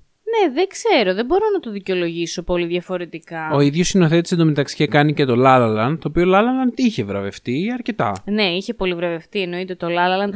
Εντάξει, το La La Land είναι καλύτερο. Είναι, είναι το, πολύ καλύτερο. το Babylon έχει, δεν θα πω κάποια θέματα, έχει κάποιες ιδιαιτερότητες. Είναι μια πολύ μεγάλη ταινία. Και το πιο περίεργο είναι ότι δεν ξέρεις πού θα σε πάει μετά. Δηλαδή Ναι, βλέπεις, ναι. βλέπεις, δεν ξέρεις τι θα δεις παρακάτω, δεν μπορείς να φανταστείς. Ναι. Επομένως αυτό κάπως κουράζει τον θεατή. Ε, ε, εκτός κι αν μπεις πραγματικά μες στον κόσμο του Babylon και γίνεις σε ένα μέρος δικό του, οπότε ε, δεν σε νοιάζει τίποτα, μπορείς να βλέπεις και πέντε ώρες. Νιώ, Ισχύει. νιώθω ότι το Babylon δυστυχώς το κάψανε, το κάψε ο χρόνος. Δηλαδή πολλοί σχολιάσαν ότι αν ήταν 20 λεπτά μικρότερο θα ήταν πολύ πιο περιεκτικό και γεμάτο και όχι κουραστικό. Αν ήταν λίγο μικρότερο πιστεύω ότι ίσως είχε τραβήξει και λίγο καλύτερο την προσοχή. Το γεγονός ότι όλοι σχολιάζαν ότι ρε γαμώτο ήταν λίγο μεγαλύτερο από ό,τι έπρεπε ίσως λίγο χάλασε τους, ε, τους ψηφοφόρους της διαδικασίας. Καλά, ναι, αλλά τώρα εντάξει, αυτό δεν δικαιολογεί το πόσες πολλές υποψηφιότητες έχασε. Υποψηφιότητες, εγώ δεν σου λέω βραβεία. Εγώ νομίζω ότι εντάξει, δεν πήγε πολύ καλά και από άποψη marketing και από άποψη εισιτηρίων. Το, το είπαν αυτό, δεν Πήρε πήγε και καλά. μεικτές κριτικές γενικότερα. Ο φίλος μας ο Κωστής είπε ότι πολλοί από την Ακαδημία δεν κάθισαν να το δουν καν και γι' αυτό δεν μπορούσαν Αυτό να το υπόθεση ψηφίσουν. ήταν του Κωστή βέβαια. Ναι, εγώ αρχίζω και το πιστεύω αυτό το πράγμα. Μπορεί να έχει γίνει, όντως. και λέω, είναι δυνατόν αυτοί οι άνθρωποι. Εμείς προσπαθήσαμε να κάτσουμε να δούμε κάποιες ταινίες. Δεν κάθισαν αυτοί να τις Που δουν. είναι η δουλειά τους. Τέλος πάντων. Τέλος πάντων, πάμε στις καλύτερες ταινίες. Ε, Ε, Ποιες λοιπόν. ήταν υποψήφιες και ποια κέρδισε, όλοι ξέρουμε ποια. Ε, Ναι. Οι υποψήφιες ταινίες ήταν All Quiet on the Western Front, Avatar, The Way of Water, The Banshees of Inisherin, Elvis, Everything Everywhere All at Once. Το κέρδισε. Σστ, Γιώργο, μην κάνεις spoil. The Fablesman, το Tar, Top Gun. Ας πούμε τώρα είναι το Top Gun και δεν είναι το Babylon, θα τρελαθούμε. Γιατί το Πραγματικά, ρε Avatar. φίλε. Εντάξει, το Εντάξει, Avatar ρε παιδί. άστο, δεν πειράζει. Ε, τι δεν πειράζει κι αυτό. Το Triangle of Sadness και το Woman Talking. Να πούμε ότι είναι η πρώτη χρονιά που έχει τόσες πολλές υποψήφιες ταινίες σε αυτή την κατηγορία. Που Πολύ σημαίνει ευχάριστο. Ότι, που σημαίνει ότι μάλλον υπήρχε λίγο μια, α, μια διχογνωμία σε, ανάμεσα σε κάποιες ταινίες, οπότε μπήκαν περισσότερες στην τελική ευθεία. Νικητής το. Ναι, το Everything Everywhere. Πολύ δικαίω. Ναι, είναι ναι, επίσης ναι. μια κατηγορία στην οποία έπρεπε να την πάρει. Είναι η πιο ιδιαίτερη ταινία της φετινής χρονιάς. Δεν είναι διαπραγματεύσιμο αυτό. Καλώς το κέρδισε. Ναι, ήταν πολύ άρτια, Ναι. ήταν πολύ πρωτότυπη και εγώ ήθελα αυτή να το πάρει, ναι. Το ότι άκουγα για πάρα πολύ καιρό, παιδιά, τη φήμη ότι θα το πάρει το Fablemans, ε, όχι απλά με τρέλαινε. Με, τρέ, με τρέλαινε. Δηλαδή έλεγα, είστε στα καλά σας. Εγώ θα ήθελα πάντως να είναι εδώ ο Γιάννης ο φίλος μας τώρα να μας πει γιατί δεν του άρεσε τόσο πολύ το Everything Everywhere. Ε, Δεν ξέρω, το είδε πολύ προσεκτικά. Γιατί είναι μια ταινία η οποία αλήθεια θέλει λίγο μια διάβγεια για να την εκτιμήσεις. Γίνεται χαμούλης. Θέλει να είσαι λίγο ξεκούραστος να τη δεις. Το Everything Everywhere έχει πάρα πολλά νοήματα. Έχει, δεν είναι μια ταινία σούπερ ηρωική, ρε παιδί μου, όπως το είδανε πολύ, ξέρω εγώ. Καμία σχέση. Έχει Καμία. μέσα. Καμία σχέση. Όποιος την νόμιζε ότι περιπέτεια αυτό και είναι, το- μια, είναι μια κομική περιπέτεια, αλλά αυτό που πάμε και πριν, μην τα λέμε εκατό φορές, έχει άπειρα νοήματα. Ναι, όχι, ήταν πολύ ωραίο και το άξιζε. Πριν ξεκινήσουμε να σχολιάσουμε, να πω εγώ, παιδιά, ότι φέτος είμαι πολύ ευχαριστημένη με τις ταινίες που ήταν υποψήφιες. Πολύ, πολύ, πολύ καλή ποιότητα. Καμία σχέση με πέρσι. Καμία σχέση με Αυτό πέρυσι. που ζήσαμε πέρσι που βλέπαμε τη Ποια μία το πήρε ταινία πέρυσι; πίσω από την άλλη και δεν μας άρεσε καμία. Λοιπόν, πέρυσι το πήρε το CODA, που είχα εκνευριστεί Απαράδεκτο πραγματικά. αφάνταστα, γιατί ήταν remake του γαλλικού. Οκ. Νιώθω ότι πέρυσι δεν υπήρξα καν στα Όσκαρ στη ζωή. Ε, πολύ καλά έκανε. πολύ καλά έκανε. είναι αυτό που λέτε. Δεν τα είδαμε όλα. Δεν υπήρχε μία ταινία που να άξιζε να πάρει Όσκαρ. Τώρα δεν αλήθεια. τις, δεν τις θυμάμαι όλες, αλλά θυμάμαι το Power of the Dog που δεν με συγκίνησε, Α, το ναι! βαρέθηκα. Α, εμένα μου άρεσε το Power Δεν of μου the Dog. άρεσε καθόλου. Δεν μ' άρεσε. Αλλά το χειρότερο ήταν το Κόντα που πήρε το Όσκαρ.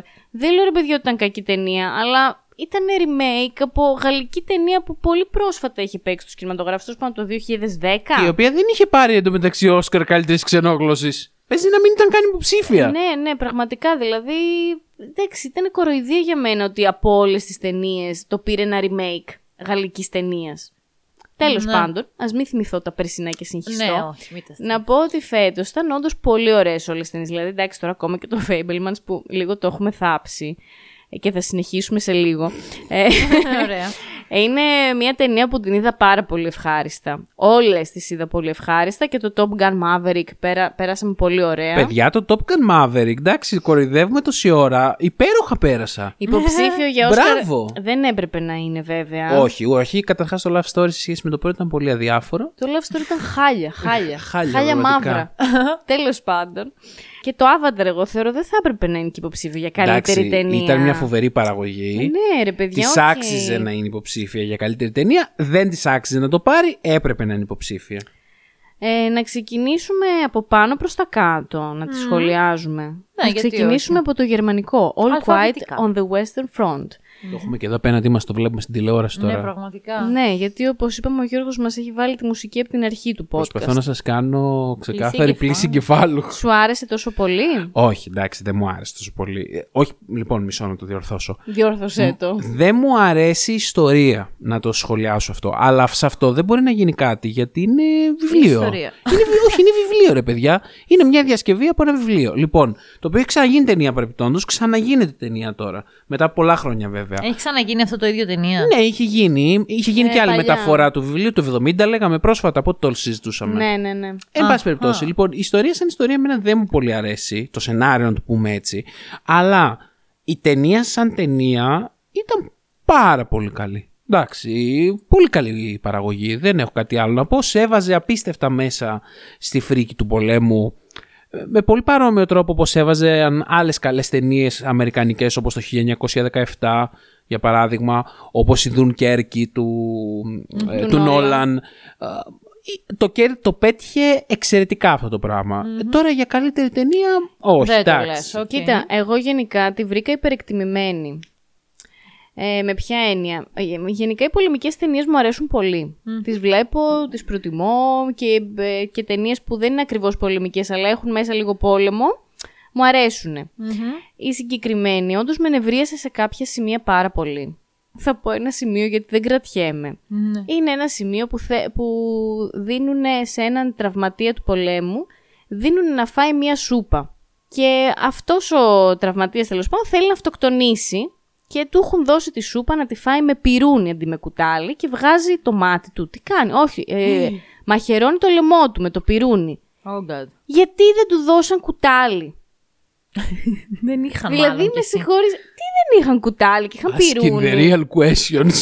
δηλαδή, τελειώνει ο πόλεμος. Τώρα, συγγνώμη, έχει και spoilers. για ο ξέραμε. πρώτος παγκόσμιος πόλεμος Ότι τελειώνει. τελείωσε ο πόλεμος. δεν εννοώ αυτό. Επίσης δεν θέλω να σε σοκάρω, η Γερμανία έχασε. Oh, nine!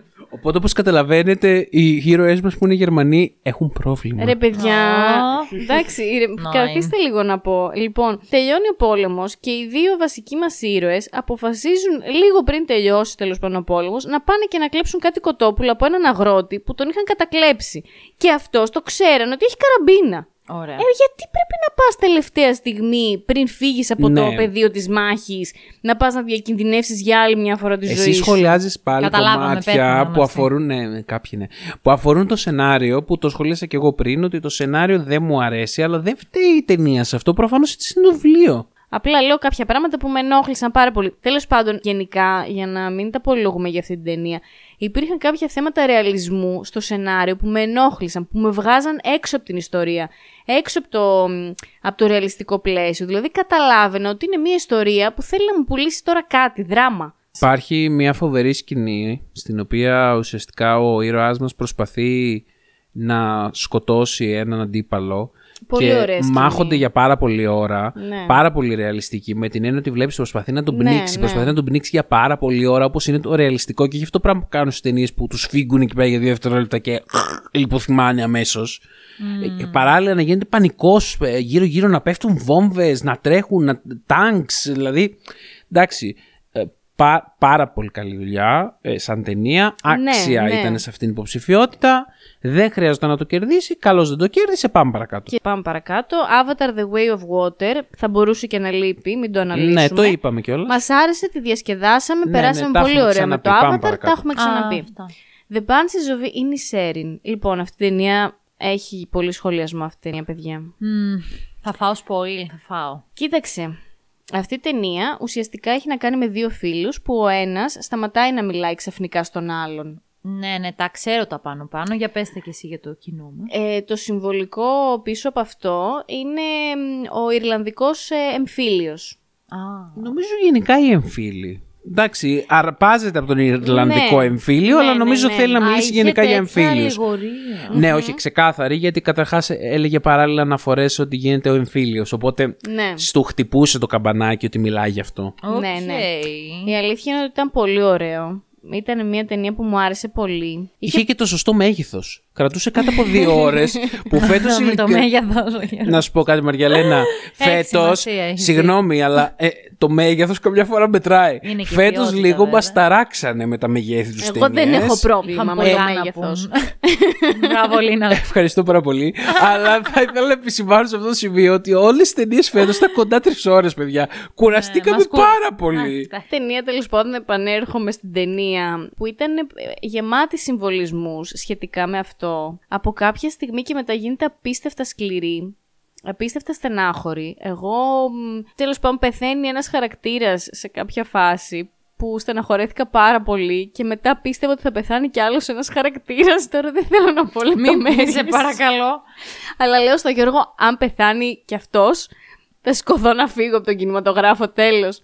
Εν πάση περιπτώσει, γενικά είχε πολύ ωραίους συμβολισμούς. Δηλαδή, μου άρεσε ακόμα και ο τρόπος που χρησιμοποιούσαν τα ζώα Οκ. στην ταινία αυτή. Ήταν πολύ ωραίο. Αν πω κάτι ότι δεν μου άρεσε, είναι λίγο το πώς ξεκίνησε όλο αυτό. Δηλαδή, το, το, το για ποιο λόγο σταμάτησε. Για έναν πολύ χαζό λόγο σταμάτησε ο ένας φίλος να Ναι, μιλάει στον άλλο. Η αλληγορία δεν είναι πολύ φοβερή σε αυτό το σημείο. Εκεί, Ίσως ήθελε να τονίσει όμως ότι οι φίλοι είναι Μπράβο. ηλίθιοι. Αυτό είπα και εγώ, Μαριαλένα μου. Το, για Μπράβο, άλλη μια Γιώργο μου, φορά ναι. το επίπεδο σου αναδεικνύεται.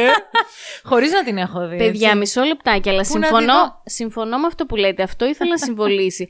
αλλά εγώ δεν είμαι σίγουρη ότι συμφωνώ. Δεν σε- Δεν είμαι σίγουρη ότι συμφωνώ ότι οι εμφύλοι ξεκινάνε για ασήμαντους λόγους. Α. Συνήθως ξεκινάνε μετά από χρόνια ε, καταπίεσης, ε, π- πολλών ε, συγκρούσεων, πολλών ε, η μία πλευρά να θέλει κάπως να... Να υπερισχύσει της άλλης, να ναι, τους ρε παιδί ελέγξει. μου, Ναι, να, οκ. να υπάρχει τέλος πάντων πολύ Ναι, ναι, ναι. πολιτικό από πίσω, ε, γίγνεσθαι και παρασκήνιο κτλ. Ε, Ισχύει. Επομένως η τόση απλότητα κάπου με Αλλά χάλασε. Όταν το, βλέπεις, απ- όταν το βλέπεις από κοντά, αλλά όταν κάνεις λίγο κάποια βήματα πίσω, αυτό που μένει είναι άνθρωποι που σκοτώνονται και αδέρφια που σκοτώνονται μεταξύ τους και σου μένει ένα κρίμα και ένα...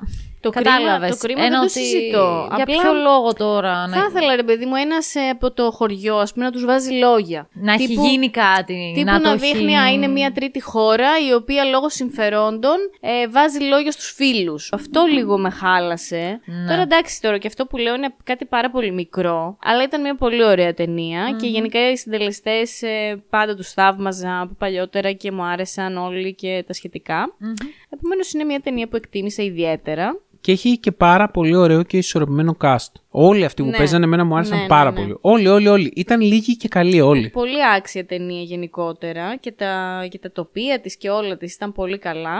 Απλά δεν ήταν ε, σίγουρα η αγαπημένη μου σε αυτή τη λίστα. Μμμ. Οκ. Πάμε στο Elvis. Ναι, ε, οκ, το Elvis.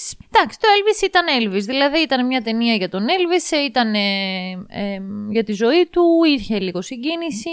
Εμένα μου άρεσαν πολύ η μουσική. Εμένα μου άρεσε ο τρόπος που απεικονίστηκε ο Elvis. Δεν ήξερα πολλά πράγματα για τον Elvis, ομολογώ. Τώρα τα έμαθα. Ε, και εγώ δεν ήξερα τίποτα, αλλά ρε παιδιά δεν ξέρω. Αν όντως αυτά που δείξανε είναι η, η ζωή του Elvis, τι να σας πω, εγώ βαρέθηκα λίγο με τη ζωή του Elvis. Μου φάνηκε πολύ διάφορο. Ε, δηλαδή ήταν ο Elvis που μας έδειχνε ότι μονίμως τον εκμεταλλεύεται ο Τον τζέντης του, εκμεταλλεύονται. τον εκμεταλλεύεται ο πατέρας του. Ε, αυτός ε, έπαιζε πόσα χρόνια σ- εκεί στα καζίνα. Ε, βαρύθηκα, δηλαδή σκεφτόμουν, συ- ε, μου δημιουργούσε συνεχώς αρνητικά συναισθήματα του τύπου ότι Ε, Τώρα τι είναι αυτό το πράγμα, το κρίμα το ίδιο δηλαδή; Ένα τέτοιο ταλέντο κάθεται και χαραμίζεται εκεί πέρα. Δηλαδή, και ναι. εμείς βλέπουμε αυτή την κατάσταση. Ε, καλά, τι ήθελες να δεις, αφού αυτό έγινε Ε, όμως. θεωρώ δεν θα έπρεπε να γίνει καθόλου. Να μην γίνει Ήταν ταινίας. όμως- Ναι, Μια- δε, δε, δε, δε, δηλαδή μου προκάλεσε μόνο αρνητικά Ήταν όμως, συναισθήματα. ήταν όμως μια ε, με τον τρόπο του μουσική ιδιοφυΐα, δηλαδή ο τρόπος Ναι, που ρε. κατάφερε να Καλά, συνδυάσει αυτό τη δεν μουσική. αμφισβητείται. Δηλαδή, εμένα αυτή Άιτερον μου εκάτερον. δημιούργησε ένα, πο- ένα πολύ μ, παρόμοιο ράς με τον Μπάμπυλον, η μουσική του και ο χορός του. Ήθελα να σηκωθώ, να αρχίσω να χορεύω, να κινούμε, να χτυπιέμαι. Μου, φτια- μου, μου, μου δημιούργησε ένταση πάρα πολύ και αντιλαμβανόμουν ότι είναι ένας τρελά χαρισματικός άνθρωπος στα χέρια πολύ μ, ε, κακών ανθρώπων, ε, εκμεταλλευτών μάλλον και καιροσκόπων, σε συνδυασμό με την οικογένεια η οποία τελικά παίζει πάντα ρόλο. Το πώς και οι γονείς του δηλαδή ήταν αδύναμοι να τον. Η μαμά του βέβαια προσπάθησε, αλλά έφυγε νωρίς, τον καθόρισε. Ο πατέρας του κι αυτός ήταν ένας πολύ αδύναμος άνθρωπος. Και νομίζω γι' αυτό έκανε λίγο focus και στον ατζέντη του και μιλούσε ο, ο κυρίως ο Τόμ Χάγκ. Γιατί, ο Τόμ Χάγκς εντωμεταξύ ο Γλυκούλης επίσης αγνοήθηκε αρκετά. ε, Λοιπόν, να πω για το Elvis. Καταρχάς, του πέρασα μια χαρά βλέποντά το. Κοινοθέτης είναι ο Μπάζ Λούρμαν. Εμένα ο Πολύ Μπάζ. χαρακτηριστική μπαζουλαρμανική ταινία. Ναι, έχουμε γίνει στο σπίτι μας την αφίσα του Μουλέν Ρούζ και το μακρινό 2002 εμένα ήταν πολύ αγαπημένη μου ταινία το Μουλέν Ρούζ. Σκηνοθετικά λοιπόν το Elvis με απογοήτευσε αρκετά και αυτό γιατί ένιωθα σαν να βλέπω το Μουλέν Ρούζ αλλά χειρότερο. Αχ, ισχύει. Ε, Είχε δηλαδή- μια τέτοια λογική και ένιωθες ότι σου επιτίθεται η σκηνοθεσία συνεχώς. Καλά, αυτό είναι του Μπάζ Είναι του Baz Λούρμαν Luhrmann. χαρακτηριστικό. Αλλά Δεν με στο πειράζει. Moulin Rouge ήταν πιο ωραία παρουσιασμένο. Ρε παιδί μου, με πειράζει το να βλέπω κάτι τόσο σε επανάληψη, σαν να βλέπω πραγματικά να παίρνεις το Moulin Rouge και να το μεταφέρεις στο Elvis. Δηλαδή, ακόμα και ο τρόπος που έσβηνε η μουσική και περνούσε από το ένα πλάνο στο άλλο, επειδή το ξέρω τόσο πολύ καλά το Moulin Μα, Rouge, ναι. το έχω δει δεκάδες φορές, αλήθεια. Μου θύμισε σε τόσα πράγματα, αλλά είναι μια ταινία του 2002. Θέλω κάτι καινούριο πια. Είμαστε στο 2023, έχουν περάσει 20 χρόνια. Επομένως, μπήκε λίγο σε αυτή τη λίστα των απογοητεύσεων. Ναι, τέλος πάντων, να μείνουμε στο οκ, ευχάριστο. Ναι, ωραία γενικά μουσική. θα πω, Ε, πέρασα μια χαρά αυτό. εγώ. Δεν, μου- δηλαδή δεν είμαι καθόλου σαν τον Γιώργο να μην έχει γυριστεί και τα σχετικά. Σίγουρα ο Elvis Presley αξίζει μια ταινία, δεν το συζητώ καν. Πάμε στην πολύ αγαπημένη μας ε, ταινία, το Fablemans, να το σχολιάσουμε. Έχουμε μιλήσει πάρα πολύ ώρα. Το επεισόδιο θα βγει πελώριο. Πρέπει να πούμε Ναι. πολύ λίγα πράγματα. Θέλω να πω ότι είχα τόσο πολύ μεγάλες προσδοκίες από το Fablemans. Ισχύει, ισχύει, μας είναι Steven απογοήτευσε. Spielberg. Ε, πίστευα ότι, ρε παιδί μου, όντως είναι η ιστορία του πώς έγινε αυτός που έγινε, πώς αγάπησε τη σκηνοθεσία. Είναι, υποτίθεται ότι είναι το love letter του Steven Spielberg προς τον κινηματογράφο. Γενικά είναι όντως για τους Fablemans, δηλαδή είναι για μία οικογένεια. Και αυτό από μόνο του έχει κάποια προβλήματα, γιατί η ταινία δεν μπορεί να κάνει focus σε ένα θέμα. Δηλαδή, από τη μία έχουμε, εγώ νομίζω σε δύο μέρη χωρίζεται, σε, στο, στον γιο, ο οποίος... ε, μ, Καταλαβαίνει. Είναι ο Spielberg. Είναι ο Spielberg στην ουσία, ναι. Και καταλαβαίνει ότι του αρέσει πάρα πολύ να τραβάει πράγματα με την καμερά του, του αρέσει η κινηματογράφηση και τα λοιπά και η σκηνοθεσία. Έχει ένα κομμάτι αυτό, που ακόμα και σε αυτό να πω ότι θα μπορούσε να υποθεί με το πόσο εύκολα έγινα σκηνοθέτης σε αυτόν τον κόσμο.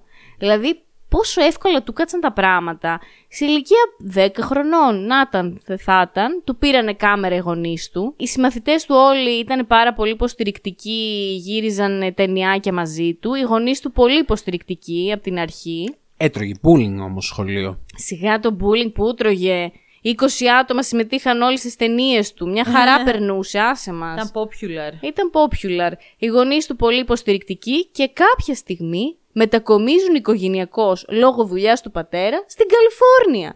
Δηλαδή, Ε, του κάτσε καλά. πάρε δώρο ρε Spielberg να γίνει σκηνοθέτης. Πόσο πιο εύκολα. Δηλαδή, Πώς ε, μ, ακούς την ιστορία του άλλου του ανθρώπου που ήρθε με βάρκα στην Αμερική πρόσφυγας; Άστο. Ακούς και την ιστορία του Spielberg να σου πει τι. Δεν, α- εγώ νιώθω ότι δεν αξίζει καν να, να υποθεί αυτή η ιστορία, ρε παιδιά. Με την έννοια ότι αν θέλω να ακούσω μια ιστορία για όνειρα που γίνονται πραγματικότητα στον κινηματογράφο, δεν με αφορά και τόσο πολύ αυτή. Δεν Ναι, ξέρω. οκ. Το, Δηλαδή- το καταλαβαίνω πώς το λες. Και ήταν πολύ ωραίες οι σκηνές που μ, έδειχνε, ας πούμε, πώς κάνει τα γυρίσματα. Με ενδιέφεραν. Αλήθεια. Και αυτά που σκεφτόταν για το α, πώς να δείξω στην κάμερα ότι πυροβολεί τώρα ο πρωταγωνιστής. Είχε διάφορα tricks που έδειχνε πώς σκεφτόταν ο Σπίλμπεργκ, πόσο ευρηματικός ήταν. Και αυτά με ενδιέφεραν. Ήταν λίγα στην ταινία για μένα. Ήταν το μόνο που με ενδιέφεραν και ήταν λιγοστά. Ήθελα περισσότερα και στο τέλος, εκεί που ξεκινάει λίγο η καριέρα του, ξεκινάνε τα πρώτα του βήματα, η ταινία τελειώνει. Μα, Απογοήτευση. Okay. Το δεύτερο κομμάτι αυτής της ταινίας ήταν η μάνα του, που πιο αντιπαθητικός χαρακτήρας δεν υπάρχει. Ήταν, είχε το μαλλί το σαν ε, Playmobil, δεν μπορώ. Είχε αντι, αν- αντιπαθητικότατη. Ήταν οριακά τρελή, θα πω. Ε, ηθοποιός, ρε. Δεν φταίει. δεν ήταν οριακά, παιδί μου, ήταν τρελή. Δεν ήταν καλά γυναίκα. δεν ήταν καλά, οκ. Ε, δεν με ενδιαφέρε καν το love story της με τον καλύτερο φίλο του άντρα της. Ω. Ακόμα και το, το διαζύγιο ήταν πολύ smooth, εντάξει. Αδιαφορία από την αρχή ως το τέλος αυτή η ταινία. Απογοητεύτηκα αλήθεια. Άκουγα Spielberg, άκουγα για τη ζωή του και λέω θα πάω εκεί ρε παιδί μου να δω κάτι να με εμπνεύσει, να δακρύσω, να νιώσω ένα συνέστημα. Καλά περάσαμε, όντως, ευχάριστα. Τον Γιώργο τον πήρε λίγο ύπνος. Καλά ήταν, όμως τη συνεχίσαμε αργότερα. Πάμε στο Τάρ. Εντάξει, το Τάρ μου άρεσε αρκετά. Πήρε πάρα πολύ καλές κριτικές, κυρίως για την ερμηνεία της ε, Blanchett, αλλά και για το θέμα που πραγματεύεται. Είναι ένα ιδιαίτερο θέμα. Είναι ένα ιδιαίτερο θέμα και το θέμα που πραγματεύεται, πέρα από την ερμηνεία της Blanchett. Ήταν ωραία ταινία, ιδιαίτερη, ωραίο το σενάριο. Είχε και αυτό έτσι λίγο να αναρωτηθείς για κάποια πράγματα. Είχε πολύ ωραίες σκηνές. Εξ αρχής εμένα μου άρεσε γιατί ξεκινάει με μια συνέντευξη που δίνει η Λίντια Τάρ ε, και ήταν πολύ ωραίο. Το βλέπεις, ευχα... είναι... ευχάριστο. Σε, σε τραβάει, σε, σε Είναι λίγο περίεργο. Ναι, δε- ε, δεν είναι μια στρωτή ταινία. Και εγώ είχα μια πολύ λαθασμένη εντύπωση. Θα πάμε να δούμε μια άλλη σχετικά στρωτή ταινία. Είναι και αυτή περίεργη ταινία. Δεν είναι εύκολη ταινία. Ναι, ναι. Υπήρχαν φάσεις που λίγο κουραζόσουνα. Γιατί υπήρχε μια σκηνή πελώρια στην οποία αυτή έκανε ένα masterclass. Μιλούσε σε κάποιους μαθητές για κάνα τέταρτο. Πολύ ωραίο όμως το masterclass. Πολύ ωραία σκηνή, αλλά αργή. Υπήρχε αυτή η σκηνή με την ε, συνέντευξη που λέει η Λίνα, στην οποία επίσης ήταν αρκετά μεγάλη. Ναι, αλλά έλεγε ωραία πράγματα. Ε, καλά, παντού ωραία ενδιαφέροντα. πράγματα έκανε, άμα το πάμε έτσι. Ε, παιδί μου, ε, λέμε σημεία τα οποία ήταν δύσκολα. γιατί ναι. είναι μια άλλη σκηνή στην οποία είναι σε ένα εστιατόριο με έναν συνάδελφό της, μιλάνε, λένε κάποια επιστημονικά θέματα δικά τους. Μουσικά. Δεν καταλαβαίνεις τίποτα. Δεν καταλαβαίνεις τίποτα όμως. Δηλαδή πιστεύω ότι μόνο αυτοί οι οποίοι είναι του, του χώρου καταλαβαίνουν τι λένε εκεί πέρα. Σωστό. Σωστό, ρεαλιστικό. Έπρεπε να υπάρχει. Δεν είμαι πολύ σίγουρος. Αλλά τέλος πάντων. Και Εμένα δεν με ξαφνικά χάλασε. η ταινία παίρνει μια πολύ αποτομητροπή. Δεν θέλω να πω παραπάνω για να μην κάνω spoiler, γιατί εντάξει, αξίζει να τη δουν όλοι. Και εκεί σε φάση, όπα, τι γίνεται τώρα; Από εκεί που έχει δηλαδή ένα μο- μοτίβο ε, και έναν ρυθμό λίγο ήρεμο, στατικό, οριακά υπνοτικό θα πω, ξαφνικά γίνεται κάτι, μια εξέλιξη και λες, όπα τώρα κάτι έγινε. Και εκεί μετά αρχίζει ο ρυθμός και γίνεται πιο αγωνιώδης. Έχεις μεγάλη περιέργεια πώς θα εξελιχθεί. Θεωρώ δηλαδή ότι το τελευταίο 1 τρίτο είναι το καλύτερο κομμάτι της Δεν στο ταινίας. εξελίσσει και ακριβώς αυτό που γίνεται. Όχι, δεν στο εξελίσσει. Εμένα δεν με πειράζει. Αλλά μου αυτό. τραβά. Ούτε εγώ ήθελα να μάθω Ναι. κάτι παραπάνω. Αλλά σίγουρα με ξύπνησε. Επίσης και το τέλος είναι, είναι λίγο αστείο, θα πω, και παράλληλα Ναι. ηρωνικό. Αλλά είχε πολύ πλάκα. Μου άρεσε πάρα πολύ το τέλος. Next, ποιο είναι; Top Gun. Εντάξει, το Top Gun Τα το, είπαμε για το, το Top Gun. είπαμε. Δεν έχουμε κάτι άλλο να πούμε Ναι. τώρα. Πιου, πιου, zoom, zoom. Αχ, Triangle of Sadness. Την είδαμε χθες με τον Γιώργο. Μας άρεσε πάρα πολύ. Δεν το περίμενα. Πάρα πολύ, είχε πάρα πολύ πλάκα. Υπήρχε ένα σημείο στο οποίο, εντάξει τι να πω, ήταν απλά ε, τραγικά αστείο. Πολλά Αλλά- ήταν τα σημεία τα αστεία. Ναι, ναι, ναι. Εντάξει, σε γενικές γραμμές είναι μαύρη κομμωδία. Ναι. Αλλά είναι και πολλά σημεία στα οποία η κατάσταση είναι πολύ σοβαρή κατά βάθος. Γενικά κάνει πολύ κοινωνικό σχόλιο. Είναι τόσο to the point σε τόσα πολλά πράγματα που έχουν να κάνουν με, με Ναι, την ναι, εξουσία, ναι. με τον εξουσιαστή και τον εξουσιαζόμενο, με κοινωνικ... Το κοινωνικό σύστημα. με κοινωνικές με το οικονομικό τάξεις. σύστημα. Μπράβο, με όλα Μαριαλένα αυτά. είναι σαν μια κωμωδία, ε, κο- μια εναλλακτική κωμο- κωμική μορφή των παρασίτων. Εγώ έτσι θα το χαρακτηρίσω. Εμένα από το τρέιλερ στο The Menu με παρέπεμψε. Το The- Ένα καλύτερο Menu. Θα σου Οκ. πω, κάνει αυτό που δεν κατάφερε να κάνει το The Menu. εγώ Α, πιστεύω. μπράβο, πολύ σωστό Μπράβο. αυτό στο σχόλιο. Ωραία, ωραία. Ε, και γενικά μου άρεσε πάρα πολύ, πολύ ε, πάρα πολύ, δεν ξέρω. Πολύ έξυπνο το βρήκα. Αυτά που έλεγε. Πολύ ωραίοι διάλογοι. Φοβεροί. Α, πολύ καλό σενάριο. Μπράβο. Η διάλογη φοβερή. Οι διάλογοι ήταν πολύ ωραίοι. Ναι. Σε πάρα πολλά σημεία. Γενικά μπράβο τους. Εντάξει, είναι μια πιο εναλλακτική ταινία, ρε παιδί μου. Είναι λίγο πιο κουλτουριάρικη. Δεν είναι από αυτές που βλέπεις συχνά στα Όσκαρ. Είναι, είναι, είναι. Γίνονται κουλά πράγματα. γίνε- Είναι πιο. Είναι αυ- ε, λίγο πιο εναλλακτική θα τη χαρακτήριζα. Αξίζει 1000%. Όσοι δεν την έχετε δει να τη δείτε. Κακοχαρακτηρίστηκε. Εγώ θα έλεγα σε εσάς που δεν άρεσε να την ξαναδείτε άλλη μία. Όχι, εντάξει, νομίζω ότι απλά δεν είναι το στυλ τους. Δεν έχει να την ξαναδούν, νομίζω την εντάξει. κατάλαβαν. Ναι, δεν είναι ότι είναι δύσκολη ταινία όμως. Τη βλέπεις πολύ Όχι, άνετα. καλά, δεν έχει κάτι το δύσκολο. Το θέμα είναι αν αισθητικά σου αρέσει ή όχι. Τι Επίσης, θα κάνουμε οι τώρα; ταινίες που τα δίνουν με αυτόν τον τρόπο δεν είναι εύπεπτες για όλους. Είναι συνήθως λίγο δύσκολες. Γενικά η δυσπεψία στην ταινία ήταν βασικό θέμα. Από το τρέιλερ το αντιλήφθηκα. Πόσο τέλειη σκηνή με τους εμετούς, πόσο. και όχι Ξερνάω μόνο. και εγώ αν το δω στην ταινία. Λοιπόν, και πάμε και στο τελευταίο το που είναι το Women Talking, το οποίο- το οποίο δυστυχώς δεν έχουμε κάτι να πούμε γιατί δεν, Δεν το έχουμε δει. δει. Δυστυχώς, ρε παιδιά. ναι. Πώς μα μας ξέφυγε, θα το δούμε και αυτό όμως. Ναι, πρέπει να είναι ωραίο. Πρέπει να είναι πολύ ωραίο. Όχι, είχε πάρα πολύ καλές Έχει πολύ ωραίο casting. Ε, αυτό μπορώ να το πω από το τρέιλερ μόνο. Φαίνεται πολύ υποσχόμενο. Παίζει η Μάρα. Anyway, να το κλείσουμε κάπου εδώ, γιατί μιλήσαμε και αρκετά και κουραστήκαμε. Και εσάς σας κουράσαμε. Μας ίσως. άρεσαν πολύ τα φετινά Oscars. Εγώ αλήθεια πάω να είναι δω ότι τι μας φόρεσαν άρεσαν. τώρα στο σπίτι. ναι, δες και αυτό. Μας άρεσαν. Εγώ θα πω ότι κρατάω πολύ θετικά σχόλια γενικά, πολύ θετικές σκέψεις για τα φετινά Oscars. ναι. Μην I ξεχνάτε agree. ότι αν σας αρέσουμε και εμείς, μπορείτε να μας δώσετε ένα Όσκαρ και αυτό το Όσκαρ είναι είτε να πάτε να μας βάλετε ένα ωραίο πενταράκι εκεί πέρα στο Spotify, είτε ας πούμε βάλτε μας ότι νομίζετε είμαστε μεγαλόκαρδοι εμείς ε, και φυσικά να μας ακολουθήσετε σε όλες τις πλατφόρμες, στο Instagram, στο Facebook, στο YouTube και γενικότερα ακολουθήστε μας όπου βρείτε. Κάντε μας και ένα subscribe που περάσει στο Spotify να, μας, να σας έρχονται ειδοποιήσεις, να μαθαίνετε πρώτοι, όχι τελευταίοι. Ε, βέβαια. Γιατί και εμείς έτσι ονειρευόμαστε. Και εμείς είμαστε παιδιά που ονειρεύονται. Κάντε τα όνειρά μας πραγματικότητα. Να πάρουμε το Oscar στα podcast. Μια μέρα θα γίνει και αυτό. Εγώ πάω να ραφτώ από τώρα. Άλλωστε, μου άρεσε πάρα πολύ η Έτσι. εικόνα που μας έκανε η Λίνα στο Instagram. Ναι, ναι, ναι. Νομίζω- και ε, εγώ νιώθω έτοιμη, Γιώργο. Μοιάζει, πα- μοιάζει πάρα πολύ με το κουστούμι του γάμου μου μεταξύ. Εγώ, Είσαι και έτοιμος, ραμμένος εγώ είσαι. μπορώ να πάω μέσα να το βέβαια. βάλω και να έρθω. Ε, βέβαια. Ο Γιώργος νόμιζε ότι είναι από το Νόμιζα γάμο ότι αυτή η είναι από το φωτογραφία. γάμο. Λέω μπράβο, πού τη βρήκες αυτή τη φωτογραφία του γάμου. Μου λέει δεν είναι από το γάμο μας. Είναι ο. Ποιος ήτανε; Δεν θυμάμαι. Τέλος πάντων, ήταν κάποιος. Εγώ σε ποια μπήκα; Σε... ποια- Η Χίλαρη Σουάνγκ είσαι. Α, η Χίλαρη, τι ωραία. Εσύ, εσύ ποια είσαι; Ε, μ, η Ρενέ Ζελβέγκερ. Α, εξαιρετικά. Μπράβο. Ναι. Γιώργο. Ο Γιώργος; Ο Γιώργος ήταν ένας παρουσιαστής, δεν, δεν είχε πάρει κανονικό Όσκαρ. Ωραία. Ο γνωστός αυτός ο κωμικός Αμερικανός που τον λένε; Α, του, Ni- από το Tonight Show. ναι, ένας από αυτούς ήταν, μπράβο. Ναι, οκ. Αυτά λοιπόν από εμάς. τα τρία λάμπ που μένουν στο Θιβέτ και ονειρεύονται Όσκαρς για κάποιο λόγο. Τέλος πάντων. Δεν, δεν χρειάζεται, δεν χρειάζεται. Γεια σας! Γεια σας.